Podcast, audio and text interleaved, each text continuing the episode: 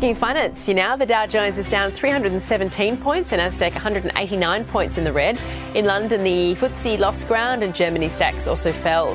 Closer to home, Japan's Nikkei closed 65 points up. Hong Kong's Hang Seng dropped 77. The All Ords finished lower, as did the ASX 200. On the commodities market, gold is trading at 1,170 US dollars an ounce. Oil is 74 US dollars a barrel. The Aussie dollar is buying 66.9 US cents, 91 and a half Japanese yen, and a dollar five New Zealand.